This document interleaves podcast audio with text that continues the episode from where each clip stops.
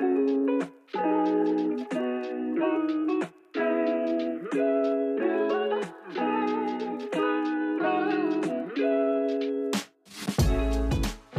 listeners, Evan here with Rob for the Concordia Training Podcast, where we chat about what we've learned the hard way in fitness and wellness so you don't have to. Today, Rob and I talk about the roles golden standards for athletic success have played in our own lives as a tool of motivation, identification of relative weaknesses, and as a means of dubiously healthy comparisons to others, touching on the competitive nature that compels this kind of measurement. Please enjoy. All right, we rolling. Rob, you want to talk about gold standards testing and, and why it's good to try and set your goals near the range of gold standards? No. Okay, what do you want to talk about? Uh, yeah, we should talk about that probably. That was what we agreed to talk about. Why should you? Okay. Yeah. Gold standards are annoying or they're cool if you're good at something. And that's pretty much all I have right off the bat because being good at a couple things makes gold standards seem really, really attainable. And the things you're not so good at makes them pretty frustrating, in my own personal opinion. Yeah, I mean, I got right off the bat. Do you know the site symmetricstrength.com? I do. I like the color coordination. Yeah, I was uh, paying a lot of attention to that site as I was going through my beginner gains phase of strength training. At least say one more time for the, all the people in the back row. Could you not hear me? I, I mean, I could. I'm just saying the people in the back row. Could you say it one more time? I was going on symmetric strength all the time uh, during the beginner gains phase of my strength training. Mhm. And it was not so good. I, I really relished looking at my ahead of the curve deadlift, and I had existential breakdowns around how bad my squat was comparatively. like it was in the, it was kind of like a, acceptable. It's not a poverty squat by any measure, but uh, I mean, I, I'm curious where these you you were going to ask like where these gold standards are even coming from, Right. and like why are they like if someone squats the same as they deadlift, why isn't that the gold standard versus I think it's about eighty percent or ninety percent of your deadlift is where you squat typically. Yeah, 85% is considered a healthy ratio, but even that, like a golden standard or like a gold standard would be more like what is the number to aspire to um, rather than like what is a healthy number to have. So both those things are important, but like if we're talking gold standards, there's a huge, huge list of them. Um, for Well, example. Actually, I was I was talking just strictly about like so. There's there's the gold standard of how your lifts relate to each other. right, Are you in proportion, symmetric strength, like the symmetric part of it? Right. Then there's gold standards you're talking about, probably like how close to Matt Froning are you in your CrossFit times? I love Matt Froning. I love when you say that. It makes me so happy. it's Rich Froning. It makes me so happy. oh, it's Rich, Rich Froning and Matt Fraser. What? Yeah, you got it. No, you got it. actor? I love. I need a Matt Froning T-shirt. it's Um, the CrossFit Golem. I don't know. yeah. um, yeah. So there's like healthy ratios that you want to have. Like, um, 85% of your back squat should be your front squat. You should have your deadlift at like 120% of your back squat. You should be able to strict press with 70%, the same number of strict pull ups that you can do, um, like repetition wise. There's a bunch of those, and those are helpful if things are way out of whack. Um, but you probably won't even know those things until you start knowing like what you're going to go after, like what kind of level you're at, as you mentioned from um, symmetric strength. Like a gold standard for a deadlift is relative to your sport, but a good one to have is like a 2x bodyweight deadlift. If you have a 2x bodyweight deadlift, like you're in a good spot. I think that puts you at like the advanced category at least for most of the symmetric strength because they do it by weight.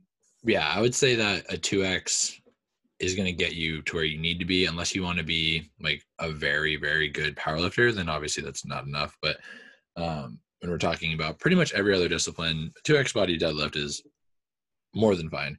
And then you talk about things like body weight strict press and being able to do 15 to 20 strict pull-ups and being able to do like 50 to 75 push-ups, things like that. Um, things that everybody has access to. Uh, other ones that people are probably more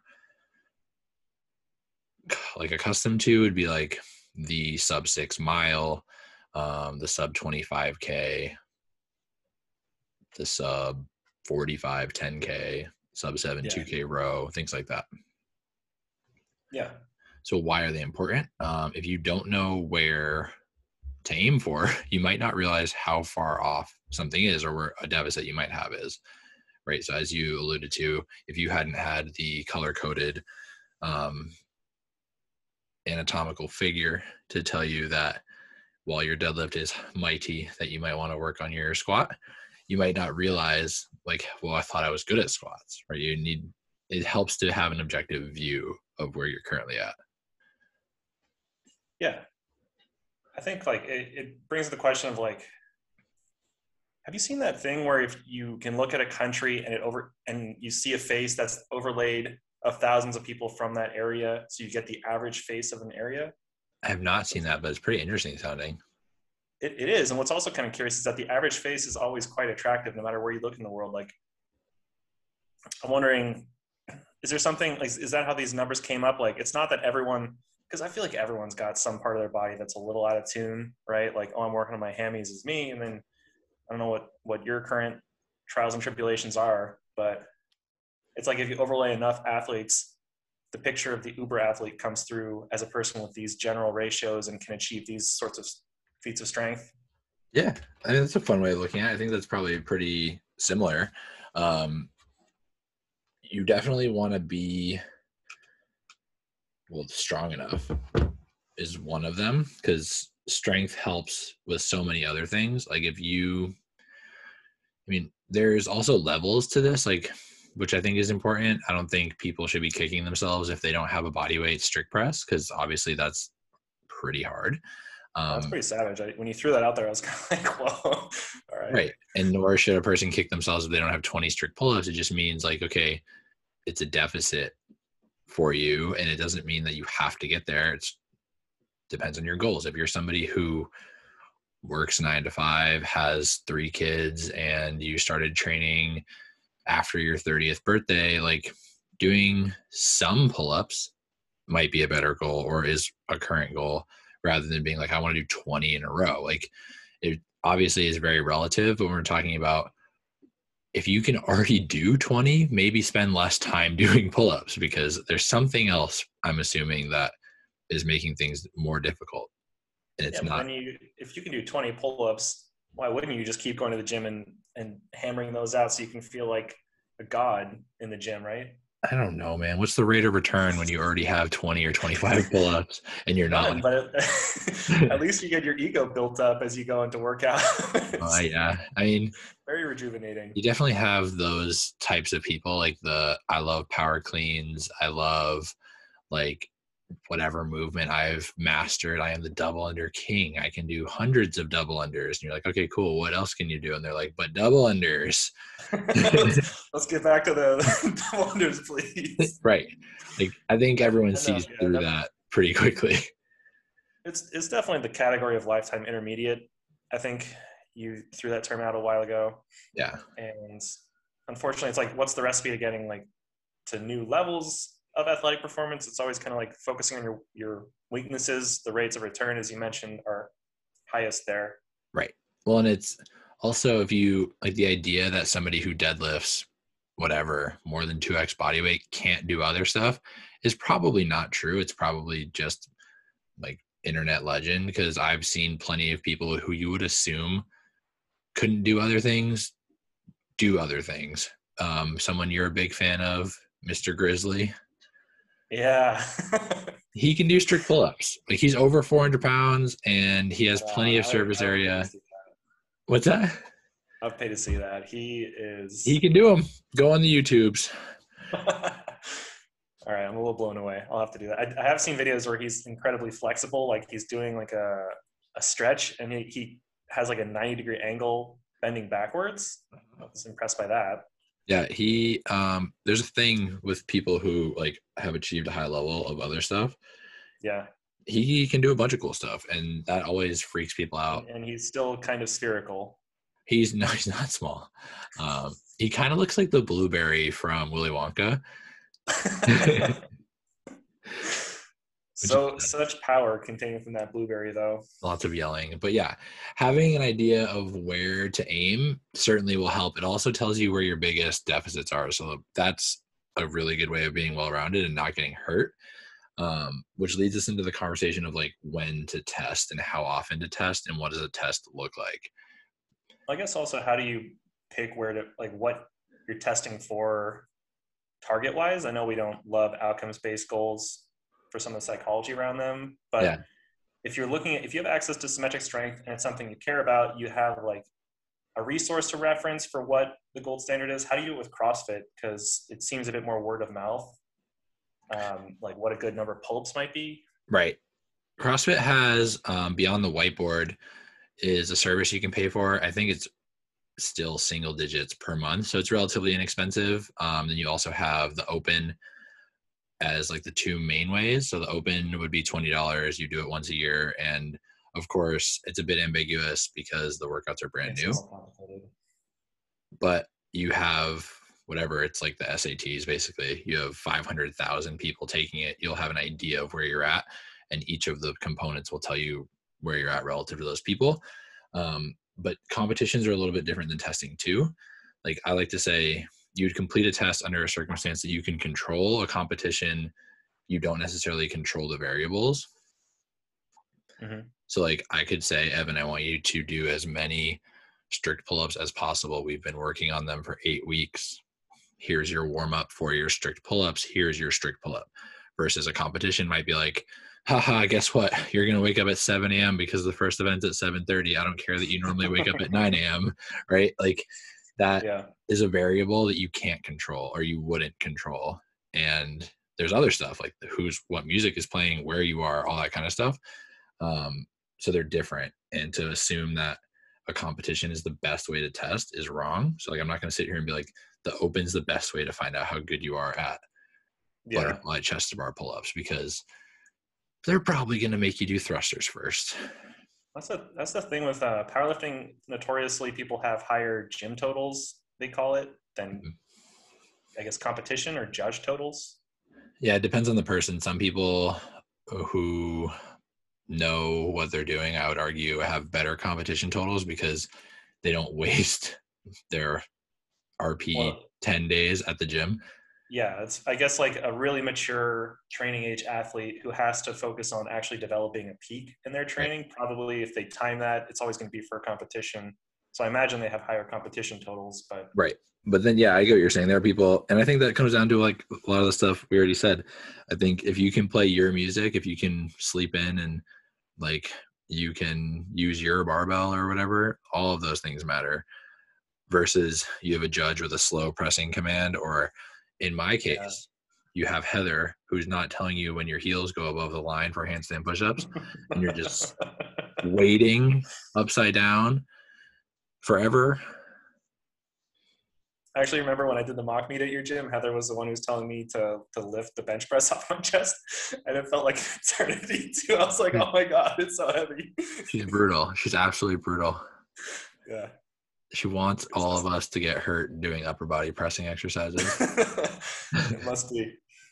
But yeah, so it's tough. Like having to control versus in a competition, you don't have the control.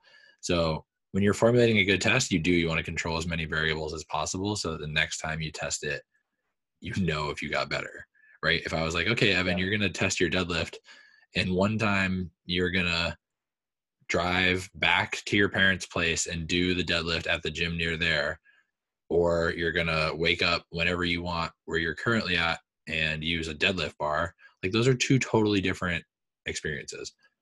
Yeah. If you don't control those variables it's really hard to know what the difference is. Um, and then competitions are fun but they are just that they're competitions so you have to overcome other obstacles. And i think they all have value you want to unpack that a little bit more? Like, what are the obstacles and, the value of doing a competition? Yeah, I think everyone should have some sort of test. I don't think everyone should compete. So people who compete are people who like you know that you wanted to compete you have the idea of like okay i'm going to go through temporary discomfort i'm going to follow all the rules and i'm going to put aside my regular life for a day if it's a meet um, a month if it's the open whatever a weekend if you do a weekend thing like you set aside time where it's the number one priority. A lot of people that's not appropriate. However everyone can test and how i recommend that people test often uh, with crossfit is like you pick one workout every seven to 14 days and you're like this is probably a benchmark or this is like a four time piece and i say yeah go for it go for it a couple times a month if you're right. doing powerlifting or strength type stuff you'll have days where it's like build to a challenging yeah right or you'll have a mock meet which is technically a test because you can control the variables and then you may have a real meet where you actually drive somewhere and are just the victim of really loud screamo music and smelling salts. But yeah, I think uh, the other perspective I have on the topic of like why it's interesting to do something that's a more constructive competition, not that I have um, yet, thanks to COVID, uh, is it seems like it takes some of the variance out. I know you only get one shot at your performance of the day, but in the gym, it feels like things can vary quite a bit. Whereas uh, if you do a competition, it, it feels like it, it takes some of the noise out of the measure. That makes any sense to you? And it's like this is kind of truly what you're capable on in adverse conditions. Right. So it's not you ever the stars are aligned, you're using your favorite barbell, the right chalk, this right song. It's kind of like this is really where you're at. Not like the peak of the wave can go a little bit higher. This is it, it's like uh feels a bit more like a solid measure. If that makes any sense. Yeah, I think that's also a perspective of like an athlete. An athlete wants to be tested. An athlete wants to be challenged. It doesn't. You don't necessarily want to know what you can do when you've had your perfect day, right? You want to know what you can do relative to other people because that's what matters. Yeah. And I think that's an important distinction that a lot of CrossFitters don't make is like people sign up for the open and just great. Like it's cool and it's fun. And a lot of people do stuff that they've never done before and they like have a ton of fun but you also hear about, or maybe I hear about it more because I'm looking for it because I don't want people to have bad experiences. Like you hear about the person who like genuinely had a bad time. Like, like I didn't like the open. It was very stressful. I never want to do that again. Like everyone was yelling. like, and that's not like if it's a competition, you should know it's a competition and that there are rules and that there are people who are going to take it super serious. And competing is not for everybody. Like not everybody is a self-identified athlete, you nor should you feel like you need to be. That's fair. I guess it's really only uh, a perspective you'd care to have on like getting a, a real measure of where you're at if it's something you're focusing on growing more than like you're participating in fitness for health reasons. Like, yeah, I, I guess it really is the distinction of like, are you a self-described athlete? Yeah, and if you want to beat other people or if you want to measure yourself against others versus just your previous self, which is kind of deep because in the end you can't change anything, but at the same time you compete to know where you're at. Hmm. And to like, yes, I want to know that I'm better than my old self, but the only way to know that is by going against others. Right. Yeah, let's let's, let's talk about this competing with other people thing then too, because like I think gold standards, especially in start in symmetric strength, so much of what was motivating me was to move up in categories because I knew that was putting me in a further harder to reach percentile of where people who go to the gym attain. Yeah. And it wasn't as much I'm competing with myself. And I know that's not the Zen monk attitude of like focusing on your own journey. Yeah. Is it bad to to try and build your identity or motivation for exercising in getting to like from advanced to elite to world class, whatever the categories are? No, I think that those can be in the background, but there's kind of two situations here that I think outline my current thought process on it. Like, say you're in a competition, for me, it would be like an open situation, um, or I'm like redoing a workout in the open and I know where my old score was, or I know where most of the scores are. Like, or let's be more realistic i've done in-person competitions if i'm in an in-person competition and i'm in the last heat of the division that I normally compete in. So I know that I'm with the other people who are the best that day, right? And you're looking around and you know where you're at in the workout relative to other people. As a competitor, you know you only have to beat the people in your heat because you know the scores right from the other stuff. So I don't actually have to give my best effort if I'm already in the lead, for example. Right? Mm-hmm. So that's that's the tricky part of like okay, I'm not actually giving my best. I'm just doing enough to win this event because there's going to be another one. Same thing applies in powerlifting. You hear about people who don't take their third attempt because they won the lift that they're doing by 40 or 50 pounds and yeah they're like okay i'm feeling pretty comfortable i don't think it's worth going for 10 more pounds in this specific meet because I have another lift or whatever. Right. So you aren't technically pushing for your best because you know you're going to win. I've seen that come up in a couple other places. And as a spectator, it's always nicer to see. It feels like you have more heart if you don't play it as strategically. Like, just for some examples concretely, in snowboarding, I, there was a video on Shaun White.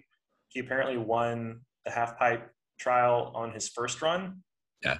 I guess out of two some Olympic event, he got gold. And one year he did this twice. One year he just went down the half pipe without giving anything, uh, like making a, real concerted effort. Mm-hmm. It was like the victory lap. And then the second time he did that, he demonstrated a trick that he had been holding in his pocket as some like crazy twisty flippy nonsense. Yeah. Um, a cab McTwist 1260 backside or whatever. you saw the video, huh? no, I just made that up. This sounded good though. It was very convincing. Uh, and it's like, I think people, as again, this is just a spectator. This is getting a little bit on a tangent here, but it's like it, it feels so much more like um, you're there for the love of the sport and like to pursue your best rather than like just getting a a medal. It feels a little too like business and transactional. Like the other example, like in strongman, um, some of the events like the competitors, this one's more interesting because like I know in Shaun White's case he might have risked injury. Half like trick snowboarding is not exactly safe. I guess maybe it's safe to them, but in strongman like they are exerting such effort, lifting such heavy loads, and they have future events like. Uh, I think the stronger competitors typically go later in the rounds. And in one example, there was an athlete, Mateusz Kieliszkowski, who lifted boulder was really heavy. It was like five times compared to like the next best guy only did it twice. Yeah. And he of course could have stopped after two or whatever to like tie or like micromanage the points, but he made a much bigger impression on everyone for giving it his all and like yeah. to the buzzer. But did they pay per event? No, of course, like he, it didn't. It was not strategic. He was not going to place any higher because like he couldn't earn any more points. But I guess the whole reason I'm getting on, on this little soapbox to talk about like athletes trying to optimize for performance across events versus like and, and like winning at all costs versus proving to yourself that you've improved. Yeah. I, mean, I think it's the same though. It comes with experience. Like if you're doing your first competition, you're just going to go ham. Like you're going to try your best as much as you can. You're probably going to make mistakes and you'll have to learn from them if you're doing anything with any sort of endurance, you'll learn like you have to manage when your heat times are. You have to know like your fuel. You have to know all sorts of stuff. Like there are so many things to take into account that you can learn from someone who's done it or learn how you're going to react. Like there are also instances where a person is just acting out of pride. Like you're talking about a person who doubled or whatever, or 200, mm, whatever, way more, did more than twice as much as everybody else, like that's awesome. And you remembered that because that was something that he did that was really cool. Maybe he knew, like I know when they talk about guys competing at the Arnold or at Rogue or whatever, like they know which events they're going to do well in because it's such a small group of people as is. Yeah. Like someone's like, oh, I have a really good shot of winning this year. And you're like, oh, cool. Like they're really experienced. They know how that's going to go. Um, yeah. But of course, I mean, when you do a competition, you're also operating at like a maximal intensity you probably aren't doing in the gym anyway. There's so many factors that go into that. You've probably trained for it, tapered for it in some way, and then you have the environment that you're in pushing you as well. And I Yeah, don't uh, I think it's an appropriate stressor for everybody. However, I think everybody should do some form of testing because it gives you a reason to continue going on. Like as dramatic as that sounds, if you aren't just having a ton of fun every time you go to the gym and you're doing stuff that's actually like weakness work or it's really hard and uncomfortable, you have to have some sort of way of knowing you're getting better. it's very motivating for sure and, i think it's kind of fun especially if your goals if you can achieve them it's pretty easy to just move the line a little further back and then keep striving right Yeah, and I think a testing situation can do that, especially if it's appropriate. When someone's brand new, you can test like every four to six weeks. When someone is more experienced, you get into the realm of like maybe once a year, maybe twice a year. So that's a really long time to go. But also that person is grinding when they go to competitions and they finish and they need time off yeah like if you've been training for whatever like some of these people 15 20 years you don't just do your big event and then like two days later go back to the gym. I think it's pretty common. I've, I've heard athletes seem almost fried or burnt out after a competition. They, they're like i need to take like months off and just do something new because the love of the sport's like a little diminished at this point. Yeah i mean it's a big unfortunate thing. Um, i remember people were shocked to hear about that with shaun white as you mentioned and michael phelps. Like two of the more decorated if not most decorated olympians that i can think of being like yeah i was pretty suicidal pretty self-harm after the olympic cycle was over. Yeah. And they're like i didn't i didn't realize it had gone that bad for them but i i those are good examples of like it takes a toll. Yeah it takes its toll. And i often say the people who are best at the thing go through periods of time where they hate the thing the most yeah. like more than anybody else like i don't want to be here this is so stupid whatever and then they go and do their thing and they crush and then they take whatever their week or their month and then they come back and have fun. Isn't there a company that has a a slogan stay hungry is that a sports company? There's a lot of stay hungry happy but hungry hungry but happy. Hmm. Mm, it's all about being a lion you know? Hmm.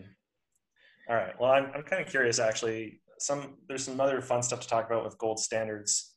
If we can take a break from the competition, yeah let them Uh, rip you at one point were confessing to me you thought it was really impressive. This one person you had heard of or know was deadlifting 500 pounds plus, and then going for like a sub six. Was it sub six or sub five mile? sub five Sub five, even juicier. Is this like a five five five sort of a thing? like, is there another five in there? uh yeah it's like 50 unbroken kipping pull-ups I'm gonna, okay, so it is a. Is the 50 unbroken kipping pull-ups really hard? Actually, I don't. Um, I don't know that it's as hard as the other ones. Rel- I don't know, it depends on the person, of course, but I mean they're all pretty pretty darn cool. And the original one is 500 pound squat and Uh, okay. five mile in one day in 24 hours. I think that it's it is. I admit it's a really cool thing. I think you pointed out it's something that most people can aspire to. Mm. Um, I guess in the strength category, it might be a little more realistic for males to try and. Yeah, it's a there's a female equivalent of like I forget what they said, like Right. 365, 375, and like 530. Cool, cool, cool. But it, it's a nice blend of like people stereotype powerlifters as sluggish or tight, um, don't move too well. But if you could lift that ballpark of weight and prove you're quite athletic in another space, it shows that those two training modalities do go hand in hand quite well with the right sort of training Yeah. and that, that person is a good example of really well-rounded health too it's not like you're going too far in one modality at the cost of your general health Yeah, probably. probably i don't think that's a healthy well i mean you, you said yourself this is one of the most impressive things most people could aspire to i think Yeah. it was right are you changing your stance on that Well, I think it's it's a fun lofty goal that if you really trained those two things, I don't think that people of like people that are healthy and have trained for a solid decade or so couldn't tr- aim to do. I don't think it's completely impossible like that, but I do think that um, even if you get close to it, of course, you're in a really good spot. Like the the type of training and the type of lifestyle you'd have to live to be able to pull those things off is very balanced. When I say when you say healthy though, I say probably because there are some people who compete at a very high level and it's just not healthy. Right? I think think of the person who does work a full-time job but also trains at 5 a.m and at 5 p.m and in order to do so consumes 500 milligrams of caffeine and like hasn't been hugged in a long time like okay fair. Like that's not healthy but they're probably really good at exercising. However relative to yes what a lot of people would say is healthy that person more than likely gets all their sleep and manages their outside stressors so pros and cons. All right. Well, so what what would you say like for people who come to the gym, they have a full time occupation, and they don't spend three hours in the gym a day? Yeah. What's Rob's set of gold standards for either strength or CrossFit? E? That's a fun question. That's a really good one. Um, well, I think let's do the powerlifting numbers first. I would say if you are not how do we categorize this? I tend to do it by training. also follow this up with like training age too. Like if a gold standard, because like you don't, I don't think it's good to have a goal that would take you five years, like we talked about. Yeah, I think. Well, so there has to be a bunch of rules. I would say we can break it down by training volume and assume that everyone's trained at least two years, because I feel like that's the best way to distinguish where people are at. So, say everyone's trained two years in this situation consistently, and they train at least three and a half hours a week, but no more than six or seven. Right. So that's someone who's consistent, but they aren't maybe in the category of an amateur or they don't actually compete. They are like fully recreational. Those people, if you're back squatting your body weight, deadlifting 1.25, and bench pressing three quarters, you're in a good spot a good spot to go on to even greater heights, or you think that's like a pat yourself on the back, you're now in a, a way above average, healthy, capable individual? Yeah, I would say way above average relative to people who do not work out and the people in your category. Like I wouldn't say you're way above average, but uh, you're in a fine spot. I would say that you've you had to earn those numbers. Most likely, you didn't just show up and were like, "Yeah, I've never really done anything," and like hit all those things. Yeah, I would say those are like a decent welcome you are now like everyone sees you and they're like yep that person works out and they know what they're doing. So what's uh what's rob's gold standards that he's he's striving for? Sure. I mean i'm in a probably the next one which is whatever six to 10 six to 12 probably six to 12 hours of training a week um where that you're classify you as as an amateur competitor in your work? Yeah, I would say intermediate or amateur category of like, yes, I can do those things, and like the you're way under. Well, other we, have, we should probably backtrack. We should probably do other really easy things, uh, or not easy. That's misleading. Other things you might do in the first category, right? People in the first category who want gold standards should be able to do push-ups, should be able to do at least a pull-up, um, should be able to run under a 10 minute mile. What else? And they double under. Yeah, maybe. Like you can, you have all, all sorts of like physical skills, right? Like if you, someone asked you to go do something that required some physicality, you'd be like generally prepared. You uh, could so go all the groceries, one trip back to the house. Yeah, you 12 grocery bags. You can go kayaking. Someone wants you to go ride a bike. You can ride a bike like 10 or 20 miles, no major problems. Open every pickle jar yeah, you can open most of the jars, especially if you give the bottom a couple smackerers. You're in a good spot. Um, when you get into like the amateur, semi-pro category, like you might train again 12 hours. I would say even up to like 14 hours a week. That person should be doing far more, like squatting 1.5 to 2x body weight, deadlifting 2x body weight, horizontal pressing 1.5, probably yeah, at least 1.25. And then now you're talking like sub six mile, sub six thirty mile. Uh, you're talking 10 to 20 pull ups, lots and lots of push-ups advanced general physical skills like crossfit muscle ups um, all sorts of like fun crossfit skills or you have tremendous levels of balance and all things like that. Like people generally recognize you as athletic not just like able to do stuff. Mm-hmm. and then you're talking after that you're talking like professional athletes or former division one collegiate athlete type things depending on their training age and status when they resigned. Um, like those people are potentially exceeding strength numbers certainly exceeding conditioning or fit, like specific skills. That's ellie. Ellie says hi. Contributing to the conversation. Thank you ellie. Yeah. So but you have to remember that it's it's unfair to compete against people who aren't in your general category. Like i'm not going to go and think yeah you know this year i think i'm going to take down the people who train 20 hours a week you know i've really just yeah. optimized my 12 hours and they stand no chance like it's not you know i put in half the work and they're going down it's like gold standards are largely about finding the right category of people to compare yourself against if, if that is motivating to you how do you do it when like uh, it, do you bother going as specific as in the powerlifting world a lot of people will talk about like the length of your legs the length of your arms in terms of like the range of motion that creates for bench press or how close to the how much is your deadlift range of motion or are your squat levers good is that a little too focused yeah i'm going to go ahead and use what you like to call coach brain and just be like those aren't categories. No one measures those things. That's you being an egomaniac. Fair. Like there is no long femur division.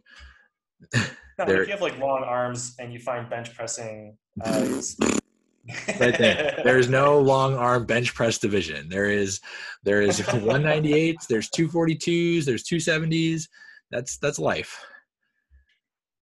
Fair enough that's like when people say they want to do the open but they can't do a movement i'm like it's a competition like you just try or you don't do it true uh, although i feel like that might be a little bit mean spirited if the person's like missing an arm and you say do kipping pull-ups right? i mean yeah there's an adaptive division now get with the times oh, i didn't know that so so can't if i have long arms no i, I think i have sh- shorter arms longer legs can I get in the adaptive no. league? For... No, no, no, no. You can't. You can't do that.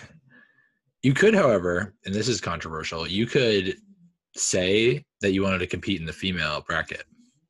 No, no, no. I, I know there was that one athlete who claimed to take the, the women's world deadlift record because oh my god. To... what's his name? He has some crazy twitter name too. I don't remember. Fire starter probably. Yeah seriously. But yeah. flame bait.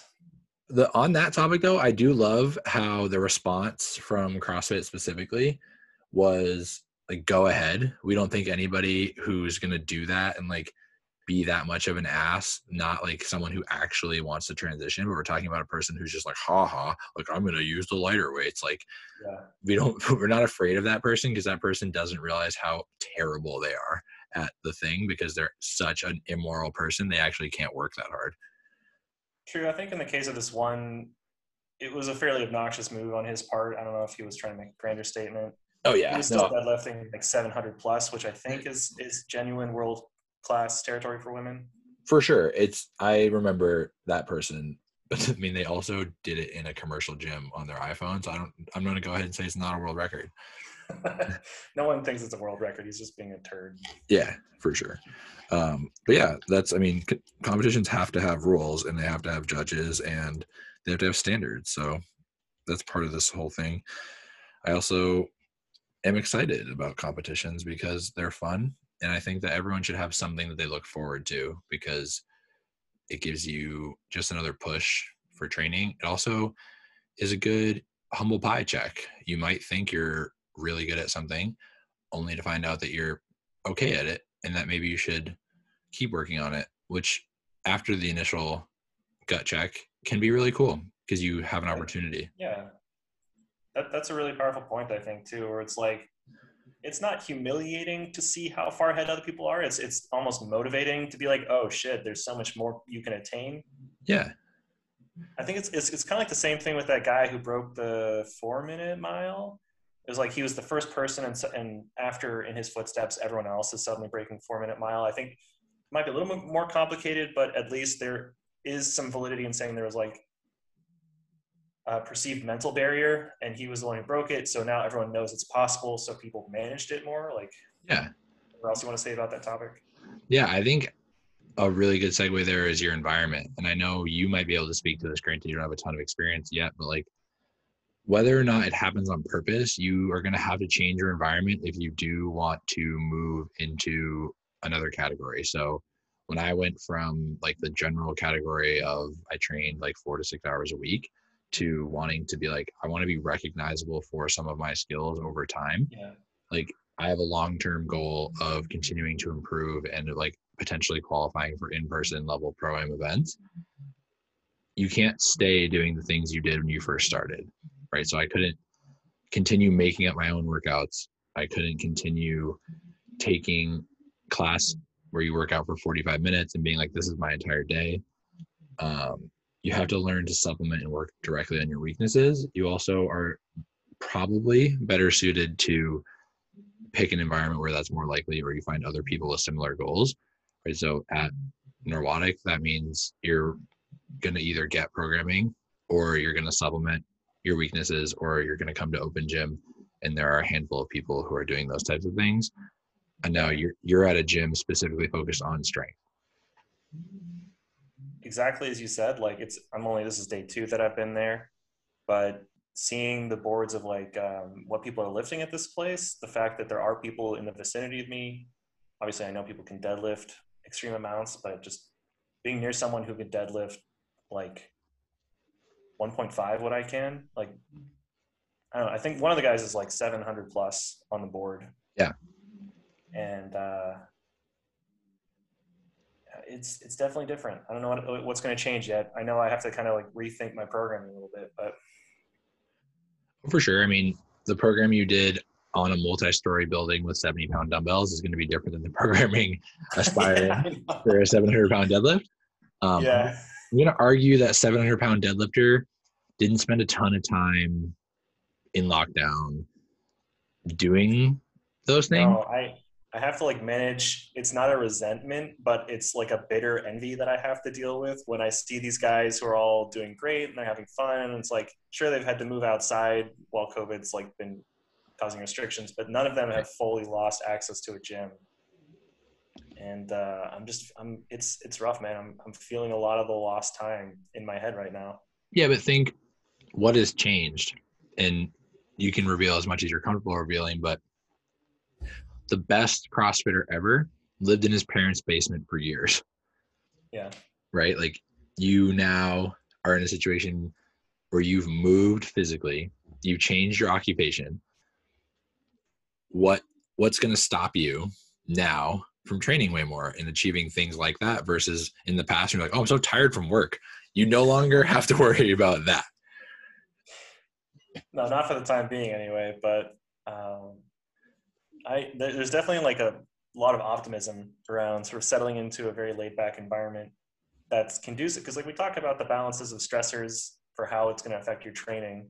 Right. And having taken some large cuts at some pretty big stressors in my life i'm uh, looking forward to reaping the benefit of a rebalanced ability to train. Yeah i mean in another similar story someone or heather told me a story about someone asked her how she finds time to train or like how she finds time to like make time for herself.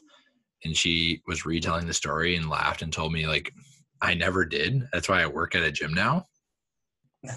Like, now i have no commute. I have no reason to say like i never went. Like she it was right and one of the ways you can set yourself up to build towards a more challenging thing is just remove all obstacles. Whatever that means for you no, it's it's a little like I can't fully endorse that because like this is well, the thing with the self help books you might read. It's like how did you relative though? No, right. but it's like how did you figure out how to fix your life. And the person's like, oh, I just jumped ship and now my life is all about telling people that they should also just follow their own path, live their dream. Well, there's survivorship bias for sure, but at the same time, like if you want to remove all obstacles to your training, that means you might wake up and do your workout at 5:30 in the morning. You might do your workout after you have dinner with your family. Like I know people in both ah, situations. That's that's not all obstacles. That's like trying to work with something, right? Yeah, but they removed they removed any perceived obstacle, right? They're like, how do I get to the gym? It's like if I go to the gym before everyone else is awake, or if I go to the gym after everyone's done doing productive things, that's when I go. Yeah. For I me, mean, if this person is waking up at five thirty, if they have a family, if they have a job, that five thirty workout might be thirty minutes. I mean, like that's the max their stress bucket can take. Right. Right. For sure. But I'm saying they remove the obstacle of I whatever. I didn't go after work because I was tired. Like, okay, go before work.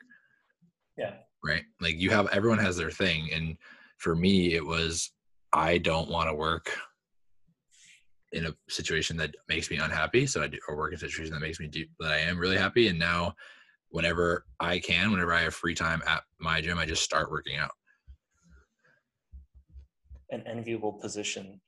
Yeah. If your work is to make yourself as hale and hearty as possible. Not as enviable, as you might think. I've, I've thought about making a social post for a long time that is like what people think my schedule is versus what my schedule is. Oh no, no, I, I know firsthand that it's the grass may seem greener, but there's patchy spots on that lawn. Oh, I mean, not unhappy, but the idea that like I wake up and then work out for four hours and then teach like one guy how to do one thing and then like work out for a few more hours and then like eat a mound of grass-fed rice bacon like you know it's not real. Grass-fed rice was that? And i just made up another thing okay cool well this is a, a fairly tangential episode should we is there anything you want to sort of address on a category of testing gold standards and what use they serve? Yeah, I think everybody should have something that they do at least once a year, whether or not that's set up for you or not. I think it's valuable to have a an idea of where you want to be. Ideally, if you're newer, it's way more frequently. If you're more experienced, it could be literally that like one time a year thing. Um, we often talk about outside of six or eight months, it's very hard to imagine yourself doing something like that. So maybe having a period of time that you know you're going to test something especially if you're actively working on it, you want to know if you're getting better. I believe everyone should test in some capacity. If you want to compete, that's totally different. You have to learn to make lifestyle changes to compete, especially if you want to compete at a higher level. Something I realized we didn't talk about is uh, gold standards can include things like aesthetics um, bodybuilding goals more, or just like if you're trying to lose weight, that's even a gold standard. Yeah. But often people don't think of. It's like, but why are you trying to lose weight? It's because you have in your mind a beauty gold standard you're trying to conform to. Um, right. I'm also curious, like, shouldn't there be other categories like stress gold standards? You know? Yeah, that's good. I some of them are hard to manage, of course, but there could definitely be. I mean, we talk about basic lifestyle guidelines and the idea that like a gold standard is eight hours of sleep. It is the number of kilos that you weigh in ounces of water every day. Um, it is having daily movement. Those are all gold standards. Yeah, like a lifestyle gold standard. But I, I think if people want like an outcomes gold standard, which is uh, murky water, because as we talked about outcomes based goals they're tricky for sure. Um, but I think like, what is an aesthetic outcome, or what, what's an aesthetic gold standard that people six pack? Six pack, sure. As a classic. All right, maybe that's better served in like a nutrition or something. I mean, we did just do the beach body one. Yeah, I mean, a six pack is an arbitrary gold standard. You could depends quite a bit on stuff, but yeah, there's definitely performance gold standards, and I think everybody should have some way of testing themselves. Okay. Well, I think that'll do it for me. Cool. Thanks everyone for tuning in. We'll catch you on the next one.